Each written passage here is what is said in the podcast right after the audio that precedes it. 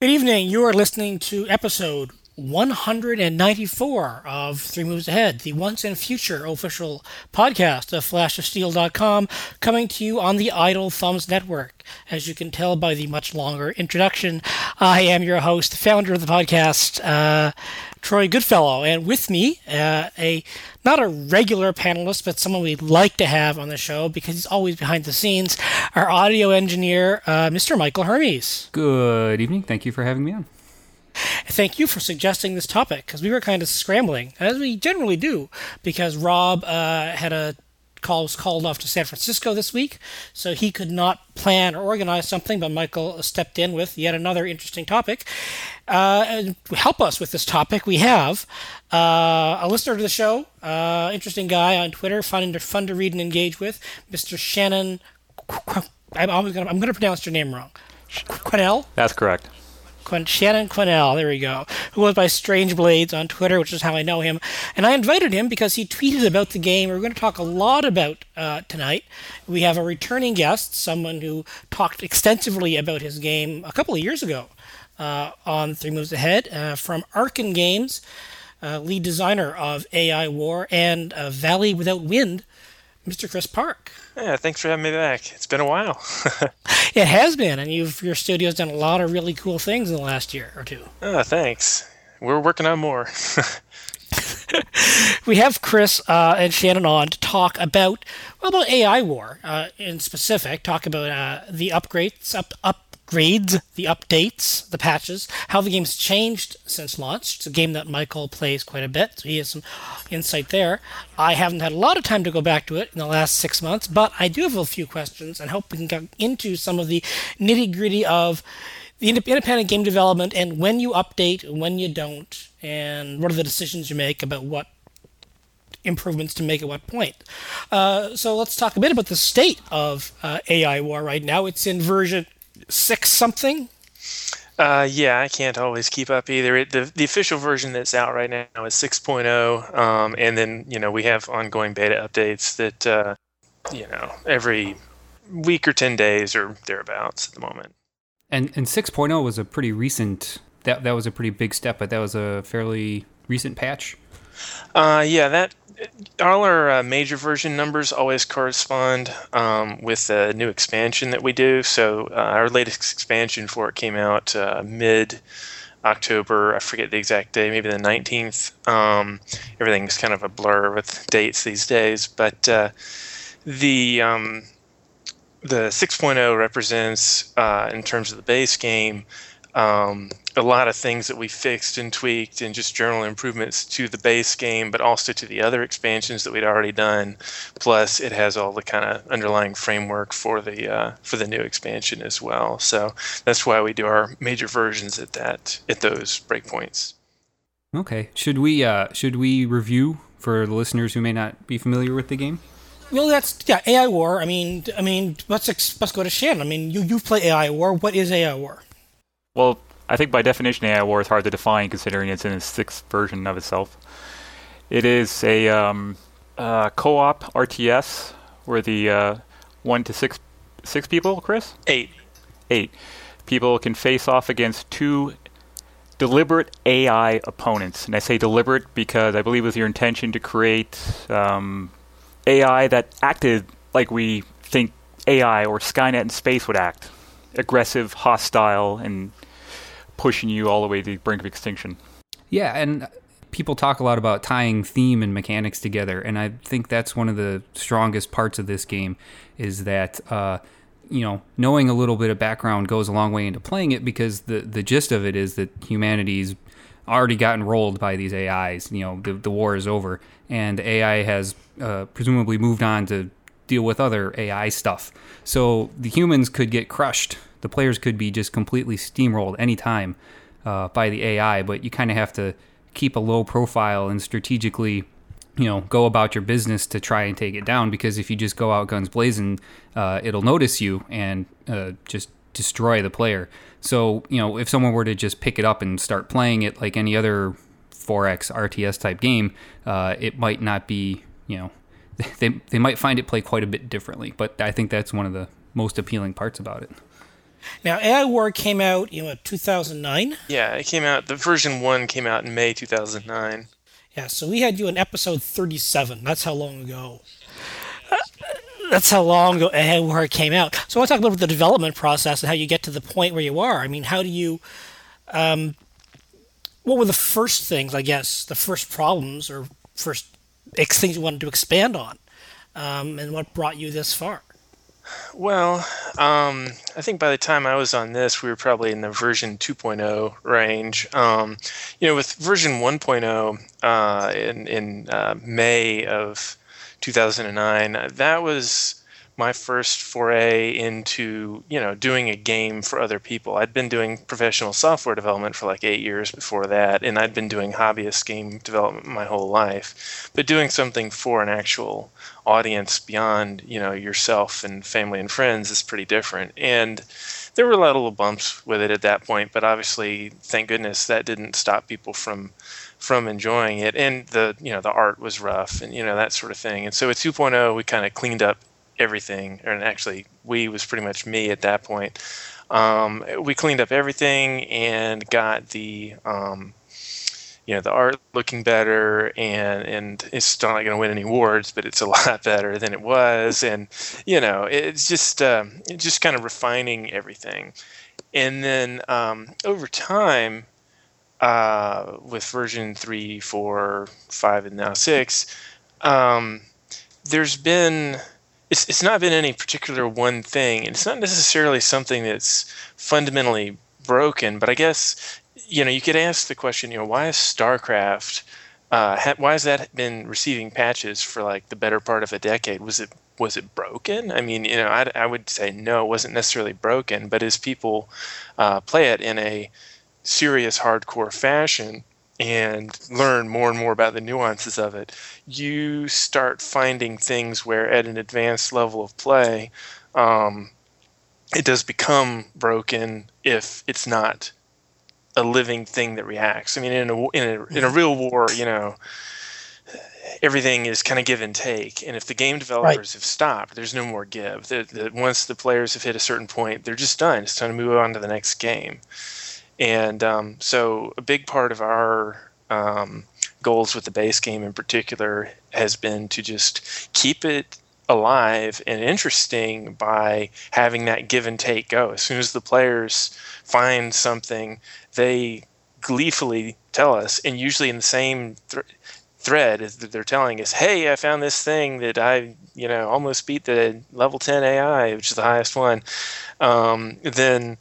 Uh, they're like, and I bet this could have stopped me if it did just this and this and this. And then there's a big discussion, and we think about it, and we figure out how to integrate whatever it is into our fixes. Don't they realize they're not supposed to be on Skynet's side? Oh, no, they love Skynet's side. You know, whenever they report that they almost beat a level ten or beat a level ten A I, we'll say, oh, we'll let us fix that for you. you know? Sorry, let that bug slip in there, you know. So after all these years since two thousand nine, my dream of beating a level ten A I is now, the bar is set so high by these users who are telling you how to make it even more invincible. That's that's pretty much the long and short of it. And there are people that play it and they do and they do beat it on uh, on level ten, but it's kind of a moving target because they'll figure out you have to play the game in a really non-standard way uh, in order to to beat the level ten. Like you can normally, like I balance it, have always balanced it for myself at level seven. Um, you know, and I could play higher, but it, that's where it's like, it's comfortable and I'll win, you know, thirty percent of the time, maybe at level seven, if I'm, you know, not going completely, uh, whatever, O C D on trying to make sure I play a perfect game or whatever. If I'm just kind of playing a relaxed game, I'll win about thirty percent of the time. And that makes me happy on that level. So there's a lot of people that play in the eight and nine range, and you know that's you're meant to be able to win depending on your level of skill there too. With level ten, that's something that's kind of meant to be the uh, I don't know the the fruit and whatever that level of hell is that's always just out of reach um, in Dante's Circle of Hell. But uh, more specifically, you know, if somebody who's just supremely good at R T S games uh, wants to give it a go, normally they're not going to be able to play against anybody except another player of their caliber. And if anybody else is beating an A I, then they're just going to steamroll it. And so kind of the idea is for those sorts of people um, to have something for them to be able to play against in a, in a game that is inherently co-op except against the A I. And that's something that, uh, as with like StarCraft play, I mean, you or I playing StarCraft, I don't care how good you are if you're not in like the Korean league, um, we play a very different game of StarCraft than those guys that are, you know, playing on the esports teams, because that's just, you know, their games barely resemble ours. It's not like a faster version right. of ours. They play differently, and that's what happens at, at uh, the people who are actually winning or nearly winning at A I ten. You said something interesting in there, and I'm going to take it off on a quick tangent where players may only see the highest level of play against another player, and the game has always been co-op against the A I. Have you considered, or would you consider, something that I think a lot of people have talked about in the past, which is PvP? We've talked about that, and that's been something that's been kind of an ongoing, somewhat undercurrent for players. Um, to to want, you know, a small subset have been like, yeah, that'd be cool, you know. We haven't had a massive demand for it, and I think that one of the reasons is just the nature of this game. Um, is I don't have anything against PvP games, uh, but um, I think a game needs to know what it is, and when you, the, the all the game mechanics here are designed around this kind of guerrilla warfare, you versus the much, much larger and more powerful A I. And you would lose all of the mechanics that make the game most unique and interesting if you went to PvP. I mean, the A I progress that, you know, is the kind of threat level, the rageometer, as some people call it, for the A I, and um, all the different things with how you capture planets and just that whole back and forth. You'd come into something that was just kind of like Sins of Solar em- Sins of a Solar Empire, but with worse graphics, I think, if you started lifting out all the... So, so, I mean, that's where I come into is kind of like, well, there's a lots of good PvP games on the market. Why am I going to try and compete with those guys? They, they're doing a fine job. And the other thing is, I don't really play PvP um, R T S games anymore. I mean, I did some back a decade ago, but I just I just don't play them that way anymore. I either play solo or I play co-op. And I don't think it's a super good idea um, to be trying to design games that you don't actually, you know, you're not in You're not a part of the target audience. I think that's a recipe for really messing up a design. So there's a lot of reasons, at any rate, that I'm... Well, they're, they're pretty good reasons. Thanks. So I guess this comes down to, you've mentioned a couple of things here, which I think both kind of intersect with each other and also fight with each other a bit, because, you know, you have this, this, grand, this great vision for A I War. It is a game that is about uh, getting together with your friends or playing by yourself and losing, and trying to beat this A I. And it is a very original vision for an R T S, for a strategy game in general, um, to have something that's intentionally at its best co-op. Um, and this is a vision you have, and you're very dedicated to this vision. I think it's great, and you're right. You, have, you would have to really dramatically change how the game works. Um, you could, this is something you could just fit and you could just fix, and like A I War seven point oh, you'd have to really go really deep down uh, to turn into something that it isn't. But you also have, you know, this community of users that um, is, and this is an independent game, it's a relatively niche uh, game, it's excellent for what it is, it doesn't have a huge community, and this is your number one source of feedback. Um, so that either they really, really buy into the vision, which leads to, which could lead potentially to this whole groupthink mentality where, you know, we know what this is, which make it really more hardcore than it is. They end up with the whole flight sim rivet counter problem. Only, on, only localized, or you get this community you rely on pushing you and pushing the vision in a different way. And then it becomes the source of your feedback. Um, if they push really hard for PvP, there's this, there could be the pressure to actually address that and put something in with it. How do you, as a small studio with limited resources, limited time, the fact that you keep, I mean, you say, yeah, well, I mean, one thing I said, well, why do they upgrade update StarCraft for a decade? Well, because they're freaking Blizzard, and they're not doing anything else for three years because they release one game every five. So, you know, they can actually do do, do, do that. Um, you're not. You're a studio, a smaller studio that's really, for, for three years, that really updated this constantly with really major changes. Um, so how do you really balance that? How do you balance the vision versus the community feedback? And have there been tensions that you've had to deal with? Well, there's always tensions. Um, most people, um, the vast majority of people, uh, especially in our community, we've got a really good community, I think, partly because a lot of them tend to be a bit older. Uh, you know, we, we catch the, the grognards in general, and, you know, if you're in your twenties, you're on the younger end of the spectrum of, you know, there there are lots of people in their twenties or some in their teens that, that play A I War and are active on our forums. We also have a lot of thirties and up, too. Yay, thirties and up. Yeah, exactly. I mean, we have some people in their fifties that have been, you know, uh, uh, beta testers and stuff for it. And, uh, you know, so it's a, it's a little bit of a different audience. There's a little bit less... Um, most of the time there's a little bit less kind of heated emotion about things, and mm-hmm. I think that the fact that uh, you know, they know that we're trying to do uh, right by them and make decisions that make sense in a, you know, we, we take what they say, and you know, there have been a, f- a couple of people that have complained, don't get too specific with your suggestions or they'll change it just to be different or whatever. And it's like, well, no, that's not why we changed whatever suggestion. You know, we take suggestions in and then we figure out how it's going to work with kind of the vision that we have for it, uh, we being Keith Lamothe and myself at this point. Um, and so there are always changes that we wind up making to make it fit, because if you don't live and breathe this stuff like a developer does, uh, even if you've played, you know, we've got players that put in six hundred plus hours into the game logged on Steam, you know, and it's just kind of like, you know, that's that's a lot of hours. That really is. And, uh, you know, there we've got people that are, you know, got one hundred hours in and still consider themselves kind of new. It's just like, okay, you know, whatever. But, you know, even at that level, there's still not quite the same depth of familiarity with, you know, how, what is the vision for the game and all that sort of thing. So, I mean, I think that they tend to get that, and sometimes they get, sometimes a given individual will be frustrated that the vision isn't more to their liking or whatever, but honestly, that's been a pretty rare thing with this game.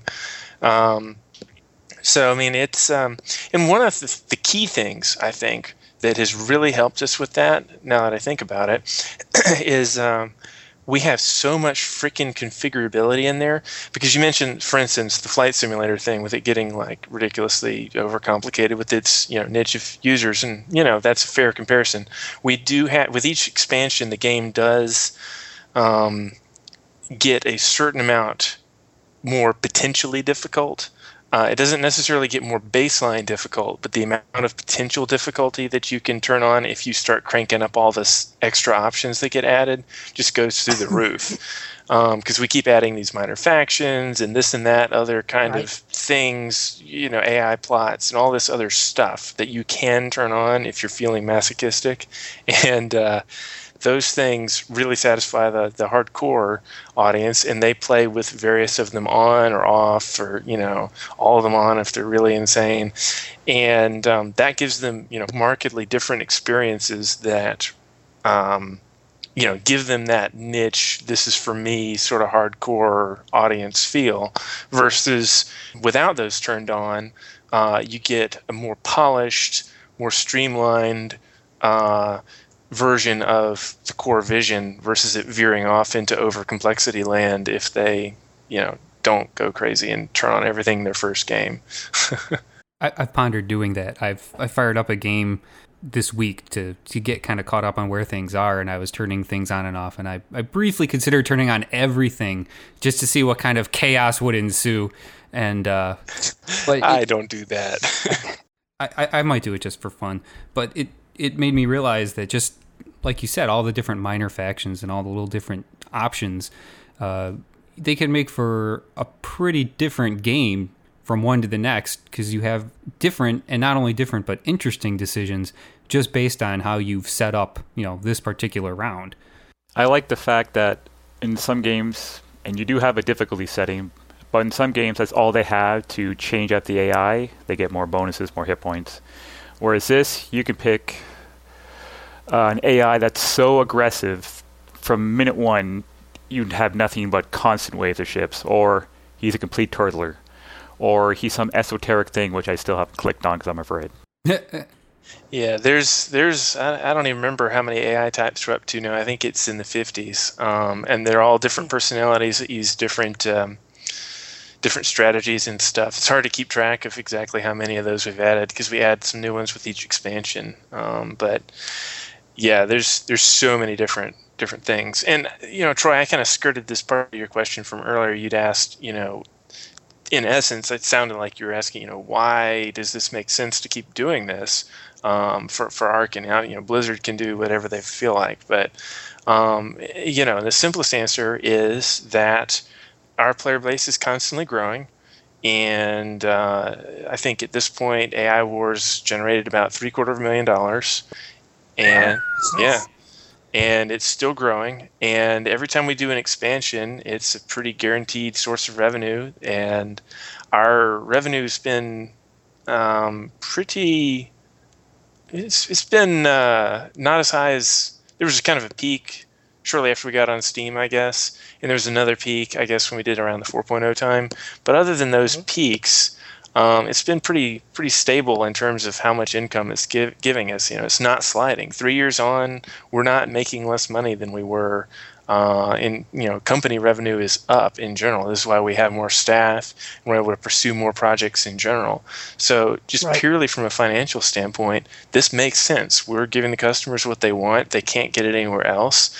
Uh, they're buying the expansions, which is a you know minor source of revenue all told, but uh, more so we're able to capture um, thousands of new players each time we do a new expansion or new sale or whatever. So uh, the cost of doing a new expansion is kind of um, spread not over not just over what it sells, which it usually makes up for itself anyway, but also on sales of the base game. So it's um, You know, it's it's been a uh, it's been a real successful thing. I mean, with our third expansion, mm, yeah, uh, second expansion, uh, Children of Neinzul, um, that one we did so that all the proceeds were for Child's Play, and uh, I think we've generated it's thirty-two, thirty-four thousand dollars for them uh, so far, which has been, and we're still, you know, all the proceeds still go to them since two thousand ten. So, um, you know, that's been something that's worked out well for us to be able to do some stuff for charity, as well as, hey, it also drives sales of the base game. So it's kind of a right. a win-win thing there. Um, you know, my big focus is on trying to make sure that uh, when A I War sales eventually do dip, which I've always thought they would well before now, we have another source of revenue stream that is, uh, you know, remotely as reliable. Because, I mean, it's been like clockwork with this one for the most part. And one of the things, you know, that I think is commendable towards your player base, it, it, you know, you saw that this was working, and then you look at an update like uh, uh, specifically like four point oh, I think, which is when you did the, the major graphics overhaul. Uh, you went to a different engine, and that very easily, you know, based on what we see from some other developers, that could have been A I War two, but you rolled it out as an update to the current game. Yeah, I, I'm not a fan of, of nickel and diming uh, people when when it can be avoided in particular. And the that was something that, um, you know, we had a big windfall after that because people, you know, there's so many customers out there. I don't think that people really realize just how many people are out there that play these sorts of games or that yep. that are just that are interested in these sort of things, and they're not all people that go and talk on forums. They're not all people that are part of an online community of any sort, but they play them, and a lot of them play solo. So that's another thing that I think these people are also the people who are getting Uh, left behind by the games that focus too much on PvP because, okay, StarCraft two or one or whatever has a really awesome online PvP ladder, fine. But what about, you know, the I'm assuming at this point, millions of people who play solo. They play strategy games on their own, in their room, doing whatever it is, or, you know, at work, on the computer, whatever it is. And a good co-op experience, generally speaking, is a lot more conducive to making a good solo experience, because that's, you know, alone by, you know, alone together, alone by yourself, whatever. Um, versus, you know, PvP, you know, if the A I is not holding up its end, well, you're just kind of hosed. So, um. so how, how do you reach that audience? How do you guys have been a great success story? And I mean, this is something that we struggle with in P R. I don't know if it's a P R podcast, but how do you find specific audiences? I mean, how do you how do you get to them? Because this is, I mean, this is something that I said at uh, PAX East. You know, there's this assumption there aren't strategy games out there, and you know, when you go to editors and pitch a story. I mean, I know Rob has this, and other guys have this. You know, they say, well, our audience doesn't care about strategy games. They don't care about this weird little space game or this weird little history game. That's not what our audience is interested in. Even though there are, as you've noted, thousands and thousands of people who are buying and playing these games. Now, how do you, as a developer, first find these people? Do you have evangelists you go to in the community, look, who have just taken the game and pushed to their friends, or is there something else going on? I think it's a combination of things, um, and you know, a lot of it unfortunately happens where you can't try, where Google Analytics dares not tread, essentially. So you know, it's kind of guesswork. Yep. But from what I've been able to piece together, um, there's taking this specifically with the strategy gamers. Uh, you know, there's a lot of websites that are devoted to this. I mean, you've got things like Space Sim Central, which is not necessarily right. about strategy games, but it's about space games. So you get people who are looking from that. And then you have all the various websites about strategy games, and there's a bunch of them. And you get people through that. And um, then you've got the word of mouth, which, of course, is enormously helpful. And that can constitute on um, forums and so forth. And as far as getting the ball rolling, that was a big thing for us, was um, yeah. back Excuse me, back in two thousand nine, um, people would talk about the game on forums. And, of course, I had a Google Alerts set up. And so anytime anybody would mention the game anywhere on the Internet, which is actually still true, I would see it. And so if they were having trouble or questions or whatever, uh, they're like, oh, this blows, this, this blah, blah, blah, and they're having this complete misunderstanding, then I'd pop over there, you know, register a forum account and answer their question.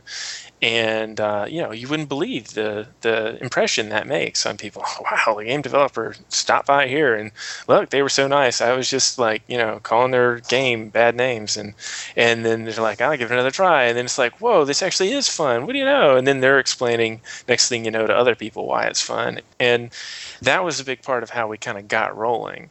It's kind of Skynet-ish behavior, I might add. Yeah. But it's also something that, uh, that certain developers, you know, have to stay away from, because I mean, you handle it. Pro- if you handle criticism properly, then yeah, it's a great way to do it.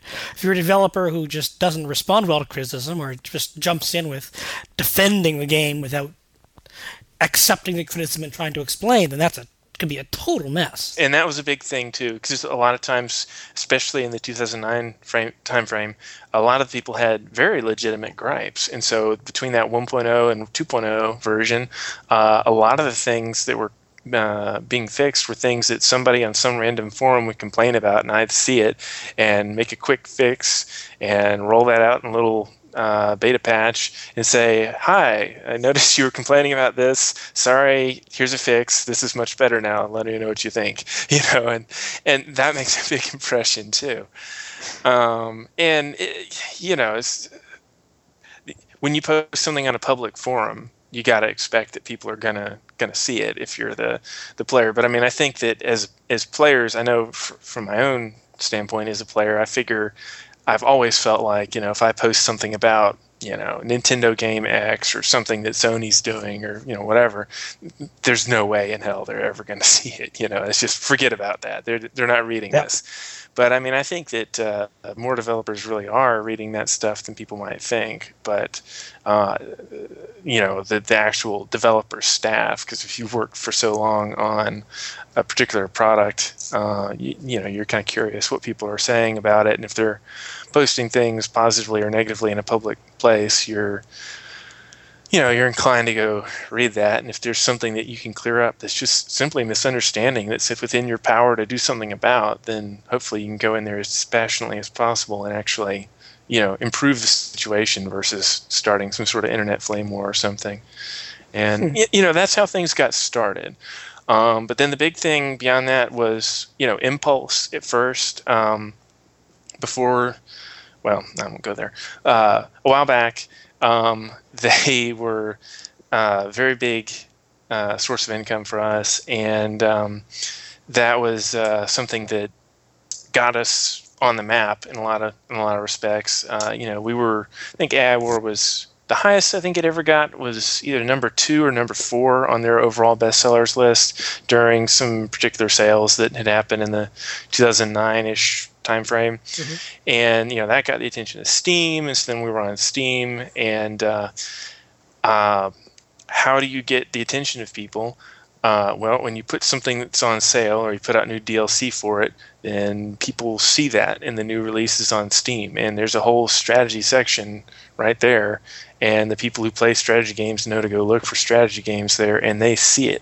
And so every time we do a new expansion or whatnot, uh, we get a big bump in visibility um, that suddenly resuscitates the game. And, you know, if it's starting to flag, then it just bounces right back. And, um, you know, that that's been, I think, the overall. I don't I don't know where we would be if it wasn't for Steam with this. And I, you know, I don't want to sound like some sort of evangelist or whatever, because I know that a lot of people are, a lot of indie developers are like, oh, you know, selling direct, and I support that, and we have so many other great partners too. And so, you know, it's it's a, it's a tough situation, but it's kind of like, well, you know, I really don't know where we would be if it wasn't for the relationship with Steam, which has been really good for us. So, were we going to touch upon Steam a little bit more? Sure, go ahead, right ahead. Yep.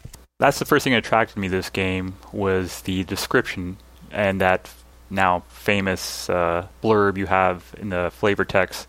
You are outgunned, outmanned, and to me, that's gospel for games. The more difficult, the better. Going forward with new content, as you add things, is there a f- like after version, who knows what, four, four point five, when you add new content, does it go through a filter of how this will fit the theme, or does it just simply go, um, ah, this is cool, let's just put it in? Well, everything um, from, you know, way back to one point oh and onwards, uh, whenever we started adding stuff, it's it's always been, you know, let's make this a coherent world. Now, the nice thing about science fiction or fantasy is that you can just make crap up. And so it's like, you know, the technobabble stuff with, you know, the famous stuff with Star Trek The Next Generation or whatever. It's like, oh, didn't you know the flame drive? You just, I'll, uh, you know, turn on this switch and, and this will get us out of this predicament, you know. See, we'll reroute power from the main couplers. Yes, exactly. You know, that's a popular one. And so with us, it's kind of like, well, you know, we have we have overall rules of how things work. Um, but it's like, oh, didn't you know there was this other faction that's been lurking out here that nobody knew about, and now they're here and causing problems, and they have technology you've never seen before. And and that's actually kind of cool because, you know, one of the one of my favorite things about, um, you know, space games in general are just science fiction that focuses on space in general is that exploration aspect. So what is out there, you know? And as long as it's not like, hi, this guy is a magical paladin that's coming in on horse space horses or something, you know, you could maybe write that in, but it, you know, that's just a departure in tone more than anything else. It's like, sure, you can explain that his atoms are neutrinos that, you know, but as long as you stay within the, except, you know, accepted bounds of uh come on, space horses, that sounds awesome. Exactly right. My, my, my, my, my Little Space Pony. I, I would play this game. Somebody somewhere is working on it right now. Yeah. Uh, my, my Little Ponies is mentioned and somebody starts working. But yeah, but I mean, you know, keeping within certain bounds, um, there's just so much stuff that you can draw on, and that's what uh, attracts me to in, in writing, in games, in movies, everything, the science fiction and fantasy um, groups, is there's just so much creativity that there's space for. So as long as you don't intentionally write yourself into a corner saying, like, there is nothing else, we've suddenly, we've discovered the whole universe is empty except for us for some reason, uh, you know, then there's presumably something else out there, as long as it's, you know, tonally fiddling, fitting with the game. Um, generally, that sort of thing is, is really welcome. So when the hybrid showed up, you know, it's like this uh, with version uh, three. 3.0 of the game, um, in that expansion, you know, you suddenly you got these new alien things that are kind of like velociraptors in their ships that just, they're hunting you around the perimeters of your territory. And this suddenly vastly more aggressive, more small, localized force that is actively hating you versus this more, you know, diffuse, giant mass of enemy A I that's mostly ignoring you until you piss it off, and then it swats at you. And, you know, those are two very different things, but they both, you know, fit within the universe. But yes, we always try and make up B S for it. That's the one thing that I'm afraid this game is going on for so many years. Even when I'm not playing it, I'm checking out the updates and reading the notes to the see voluminous notes. The loom, yeah. Yeah, um, I was looking at version six earlier today, and it's like you have a section for, uh, sorry, highlights, changes that are huge, changes that are big, and changes that are important. It's like, come on, dude. That's not even funny. Um, and then, of course, it goes on for, I have to, like, page down another thirty times uh, to get to the end. Yeah, and this is the, the wiki. Um, I'll have a link to it at the bottom of the podcast, uh, to the changes in version six. There's a lot of math in here. Um, there's always a lot of math uh, in your patch notes. But also, you know, a lot of really big changes and updates to the A I. And, you know, this is a huge, giant change. One of the biggest ones since uh, four, I would think. Oh, definitely. Yeah, we... Um, uh, Interestingly, it's been uh, almost as long, six point oh has been almost in long, as long in the making as one through five point oh. Well, sorry, two point two through five point oh were, because uh, we came out with version one point oh in, in uh, two thousand nine, and then, you know, it took about a year and a half or so to get to version five, and then took another year and a half to get to version six. So it was, uh, yeah. Glad we can provide entertainment even, even when you're not playing.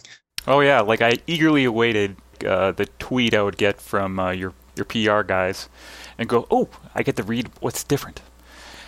And then I go to there, find out that my favorite ships or this, or typically some new thread has emerged, which is always, I, like I've never had a game feed me stuff over three years, that I'm constantly finding out new things.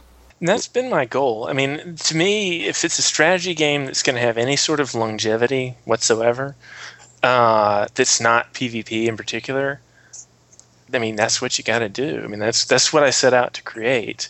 And uh, I'm glad that it's been something that's worked out, you know, both financially and given us the creativity to do something else other than just this. As much as we love doing this, I don't, you know, don't want to be just having all my eggs in A I War and doing nothing but A I War for the rest of my life. But, you know, I love having A I Wars being a part of my life, and uh It's it's really cool how it fits in with what we're doing as a studio overall. So I mean, it's it's what I'd hoped for, honestly. So would there be an A I War two, or would you just keep updating till version ten, version twelve, and going through that? Is something that Arcen is thinking about in any way? Um, no, I really don't really don't want to do a sequel to A I War. Um, the you know, at some point in the future, someday, A I War will be somewhat sunsetted. I mean, it's it's inevitable that that's going to happen someday, sure. Whether it's, you know, another three years from now, five years from now, I don't know. But at some point, player interest is going to be below the threshold at which, you know, we can support it, unless we're just independently wealthy as a studio thanks to some sort of hit, you know, like Blizzard, for instance. Or or or uh, free-to-play hat-based economy. Yeah, or that, you know, some something along those lines. But I mean, presumably there comes a point in most games' lives, all games' lives, I want to say, where they, you know, no longer generate revenue to sustain further updates to that game. And, right. You know, at that point, I'm not sure that I would want to do a sequel to A I War. I, I, I may very well eat those words, you know, five, ten years from now, but I don't want to do it anytime soon, um, because uh, A I War, we're already making it as good as we can make it, and I don't know what we would really do in a sequel that would be worth a sequel versus an expansion, because with an expansion, we have the benefit of, um, for the consumer, Uh, if they've already been buying the f- earlier expansions and the base game and all that, all they have to do is shell out a smaller amount of money, and they get this new content that adds on to all their existing content. So they lose nothing and they gain something. They have to pay less money. Right. It costs us less money to make it. Plus, we get a bunch of cross-sells of our other expansions. We get a lot of upsells of people buying the game who, you know, if we had market saturation where everybody who wanted to play A I War already had it, this would be a different situation. Um, and I guess some of these companies with the powerhouse marketing, you know, Blizzards and so forth, even them, I mean, they're still selling new copies of WoW, I would assume, you know, new, you know, base game copies that then get people subscribing. Everybody who might want to play World of Warcraft doesn't already play it, I wouldn't think. And, you know, if, if anybody's going to have market saturation, it's somebody like that. And we don't have remotely close to market saturation. Um, and so that just that just makes sense for us to keep improving this game. It's cheaper for us. We get more cross-sells, cheaper for the customer, keeps them happy, easy for everybody, everybody's happy. That sounds like a good win to me. And then in terms of other projects, is this the only strategy game I ever want to make? No. But I mean, I think the next one that I want to do is probably going to be uh, turn-based instead, just to do something a little more markedly different. And that's not going to trigger the sunsetting of A I War or anything, but uh, it's, you know... It's kind of we we are around as long as the player support's around. So, still, you do see Arcen coming back to strategy because we've seen um, uh, the puzzle game, the R P G side-scrolling world-building genre-defying other game, and then uh, uh, your new game I think is some kind of R P G, the the next one that's I think hitting alpha soon, but it's more uh, action adventure. Okay, but strategy is somewhere on the horizon again, because I think you had a really unique take with this one. I'd I'd be excited to see what else comes out of the studio. Strategy is really um, something that's kind of core to Arcen in a lot of respects. I mean, Tidalis, our puzzle game, has a number of strate- you know, tactical, strategic aspects. There's a lot of overlap in general between strategy games and puzzle games. So I mean, I think that that was a, a logical jump. The original concept for Valley Without Wind was including a strategy game in it as part of how you manage the overall world. It also included a city-building game. That didn't work out so well in our um, betas for that, so we wound up cutting that, and it went more to just the side-scroller, crafting, world exploration type stuff. We're working on A Valley Without Wind two, and that's bringing back the strategic aspects in a major way. We figured out how to handle that. It's turn-based, and it fits really well with the side-scrolling stuff. And so that's um, actually kind of a return to strategy form for us, you know, right off. And then Shattered Haven, the one that's a uh, action adventure game, it's, you know, it's top down, it's kind of environmental puzzle based, and so there's a lot of kind of tactical decisions you make and multiple way to solve things, and there's, you know, some aspect, you know, it's strategic, tactical, whatever thinking, at least, even if it's not a strategic or tactical game, it doesn't have that kind of replay value of like you're facing an opponent that's, you know, adaptive or something, but the levels themselves, and it has a level editor, are, you know, tactical challenges really. So it, you know, there's there's an undercurrent of that, but um, you know, I really like mashing things together and uh, seeing what unique stuff we can do. And you know, A I War blended R T S and grand strategy and somewhat um, you know, tower defense and somewhat kind of influences from turn-based strategy, and um, you know, that was kind of the, the mashup of that. And all our other ones have strategy somewhere in the mashup, but to greater or lesser degrees. So, but anyway, yeah, we love strategy. That's good. Yay! I could get really deep in here for a second. Please do. Hey, why not? I have the developer here. This is this is what I've always wanted. Uh, I think it was four point oh. You switched from kind of rolling your own engine and I think you were using SlimDX uh, for your graphics, and then you moved to Unity, which is getting some traction. I think it was used on Endless Space and the upcoming MechWarrior, not not the big one, but the tactical game. So you've been on Unity uh, for this and some of your other games. Was that... I'm, I'm assuming you're still happy with the platform. Has that, have you found anything interesting with it that's allowed you to do bigger and better things? Um, obviously, deploying on different platforms was pretty big, but uh, I was curious on what your thoughts were on the engine for, you know, what I would call large-scale indie development.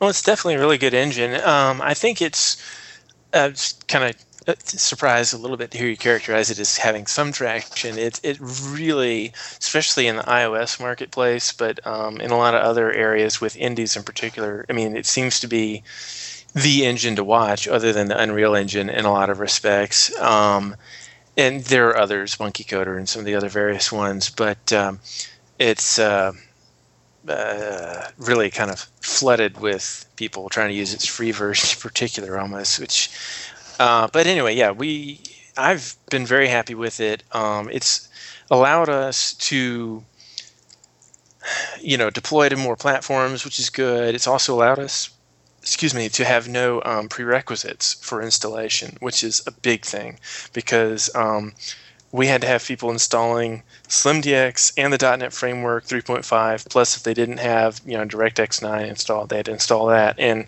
that's a pain in the rear, and people would get so mad at the fact that .NET three point five would make them reboot. And it's like, well, if you were up to date on your Windows updates, you wouldn't have this problem. Uh, this, I didn't make you reboot. You didn't do your Windows updates. What's your problem? You know, but you can't say that, obviously. And, you know, they do have a point. Is I just wanted to demo this game, and I had to go through all these hurdles to get through there. You know, what do you care about my Windows update? You know, and with Unity, we don't have to mess with any of that. They just, you know, they download it, they run it, that's it. It has mono built right in. There's nothing to install. Um, you know, that's it. And so the um, that's been a big win. But then on a more, you know, technical level, once you actually get to the game, assuming you can run the game, uh, then it, it has a lot of benefits. It's got a really cool shader language that's really um, uh, let us experiment with a number of new graphical effects and, and help with performance in certain ways. And that's... Uh, something that obviously we could have done in SlimDX some as well, but it's, you know, locked into Microsoft, versus this gives us a cross-platform way of doing that, which is one of the really nice benefits of Unity. And, uh, you know, they have a G U I system that's built in, so that lets us do, um, which we only use the text box of that at the moment, but um, we've built our own G U I system for everything else, but you'd be surprised how difficult it is to code text boxes that feel remotely like good text boxes. Uh, at any rate, that was something we'd been using G D I Plus, actually, which is kind of the Windows uh, desktop uh, rendering toolset anyway. And so that was preventing us from doing, until version four point oh, you couldn't do a true full screen uh, with A I War. Uh, you could only do kind of a faux full screen where it would uh, maximize and hide the window chrome in the title bar, but, you know, it wasn't really maximized. And with um, you know, with Unity, we can do a variety of more things. And there's a bunch of other benefits. I mean, there's stuff with, you know, how we're streaming in things. There's been, you know, a few benefits to kind of multi-threading, especially with uh, loading content off disk more easily. We could have done that another way, but it's just a little bit easier in Unity. And there's, you know, there's, there's a laundry list of, of bigger and smaller things that are that are useful there. Um, but it's been just something that's very easy to deploy, and, and everything is just really made a win for us. Chris, I wanted to ask you, because for some reason this is stuck in my mind, about theme again. And uh, A I War, Valley Without Wind, Shattered Haven, and even Tidalis, or Tidalis, they all have this uh, commonality, this theme that it's the end times, or things are broken and destroyed.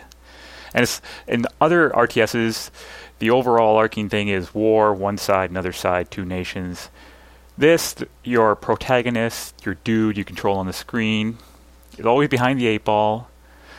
Uh, they're outgunned, outmanned, et cetera, et cetera. And even in Tidalis, you're a sh- ship captain or something who crashed on a beach all by himself in a new land.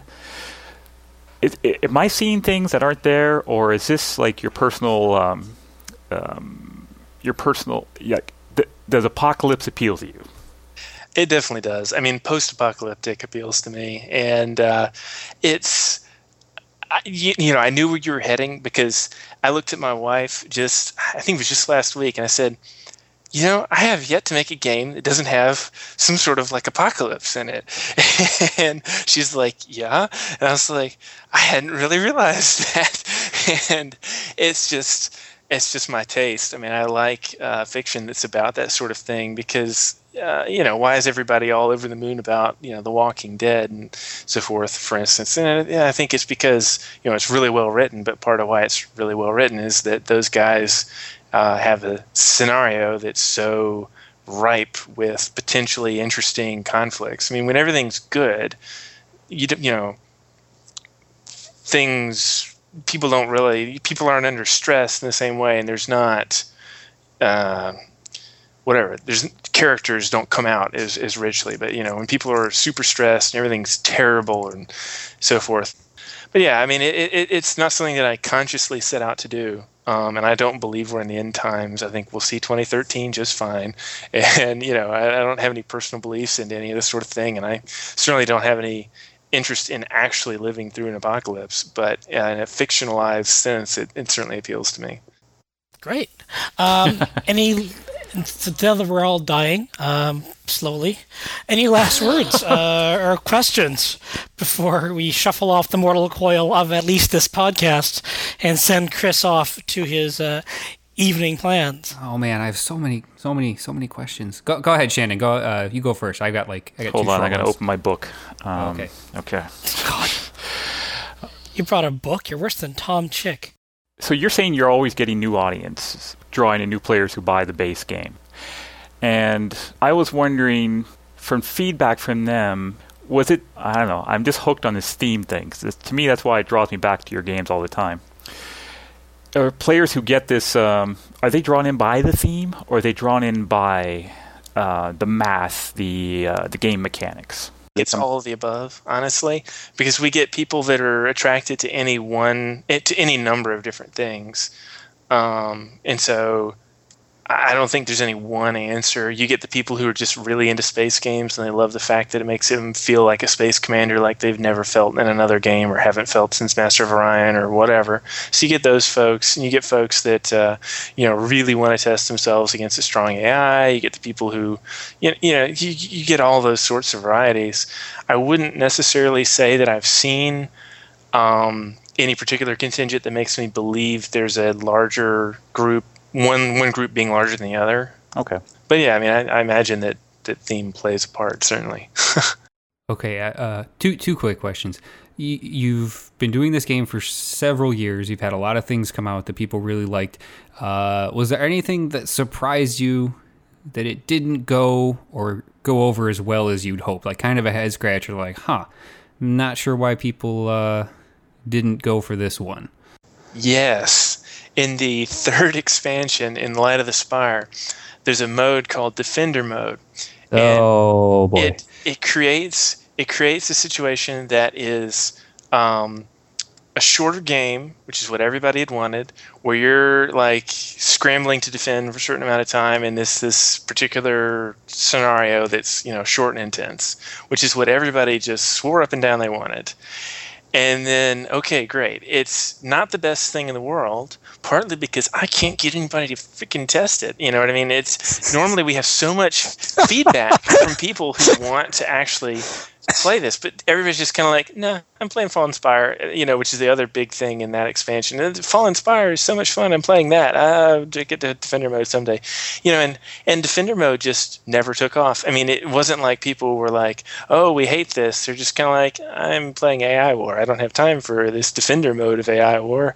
And it's just kind of like, but but you've been saying you wanted that. And it's, it's kind of like, okay, that that was the one really, really big thing that stands out to me for A I War that uh, was a big misfire. And some people still seem to enjoy it, and there are people who play it, but I don't hear much from them. And um, I think they then graduate back up to the main A I War pretty quick. So I, you know, it's whatever.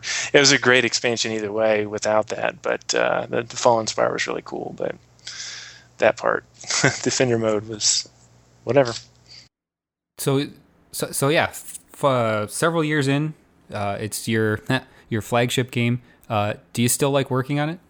Yeah, absolutely. Um, I'm not as involved in the uh, day-to-day, you know, or I'm not really involved in the day-to-day coding much on it at all. I do various engine improvements to it, and I do, uh, you know, usually the art support for it and, uh, you know, game design support for it. But Keith Lamothe is the one who's been mainly uh, focusing on it. The reason for that is, uh, for one, he's really into it, but for another, um, there's just only so much RAM in my head. And uh, with being the lead designer on, we, we've got three games going at the moment with Shattered Haven and uh, Valley Without Wind two and the A I War stuff. There's just, you know, we had to kind of divide and conquer. So I was less involved with the latest expansion than I would have liked, but uh, it it's turned out really well. And um, it's something that... Uh, Yeah, I think it's one of our better expansions, despite my lack of involvement. Can I throw in one quick question? Um, correct me if I'm wrong. Uh, is there modding possible with this game? Um, to some extent, you can not not enormously. You can mod like the graphics or the sound and stuff, but in terms of modding the actual gameplay and stuff, there's not. Just because I feel like that leads to fragmentary player bases, and you know, I've written and spoken about that at length before. Just it's not that I'm against modding, and I think that modding with a lot of games, especially with a game where developers left the game, like take Total Annihilation, for instance, modding is the best thing in the world. When the developers are like actively working on it and trying to get player buy-in and players to, you know, help collectively make things better, and I think that the you know, the experience that modding can leave sometimes leaves something to be desired, because there's such a quality variance, and the um, you know, it's very difficult for people to always get the mods. All players don't always get all the good mods, uh, and a lot of times they're mutually exclusive and all these other sorts of problems. And so, you know, my kind of approach to modding has been the the free D L C that we do, where Uh, when there are good ideas that come from the player base and so forth, and we get them in, and they get rolled out through the official patches so that everybody sees them, and you wind up with this big, vast game that is something that is, um, uh, you know, got a couple of head chefs, you know, that have been overseeing all of it, uh, Keith and myself, and making sure that everything fits together into one tasty dish, and uh, that it's, you know, a big dish, but it's it's uh, you know, coherent. At least. All right. Uh, Chris, thank you for coming on the show again. And when you do another strategy game, we will, of course, uh, welcome you back. Well, thanks for having me. And uh, Shannon, glad you could come on and talk about A I War, at least ask some intelligent questions. Very happy to be here. I uh, hope Rob recovers soon. And, of course, uh, this show will be edited and improved by Michael Hermes. I'll get Rob in there somehow. I'll just kind of put him in the middle somewhere. Have him saying something really Diane Rehm. Good evening. You're listening to Three Moves Ahead. And is that a cat? Uh, we hope to be back. Uh, have him back next week uh, with some really cool stuff. Uh, it is November, and some people have asked me if we're doing the fundraising thing again, because we should do it in October, and we didn't announce it. The answer is yes, we will be, but we're working out some details on it, because uh, if we have a new site, we have things that need to work out. So hold off on that. Hold off on your donations until we have a plan for it, because we might have some cool ways to do it.